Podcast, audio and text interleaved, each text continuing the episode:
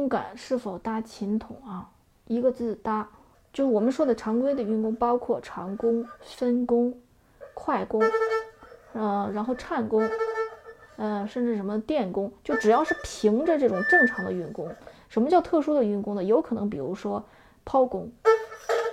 我再说一次啊，长弓、分弓、快弓、颤弓。其实你会发现啊，这几个弓，它虽然叫了不同的弓，它不就是用不同的范围、不同的位置来演奏嘛？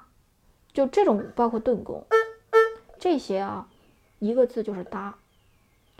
呃，我们说过拉外弦的时候，基本上弓杆搭在琴筒的斜上方，注意是搭在上面。什么叫搭在上面？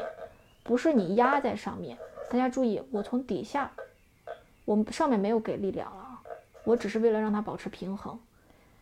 它是搭在拉里弦是这个状态，拉外弦是这个状态，明白了吧？它弓杆自然会搭在。上面的有些同学，你专门把它提起来，这个是不对的。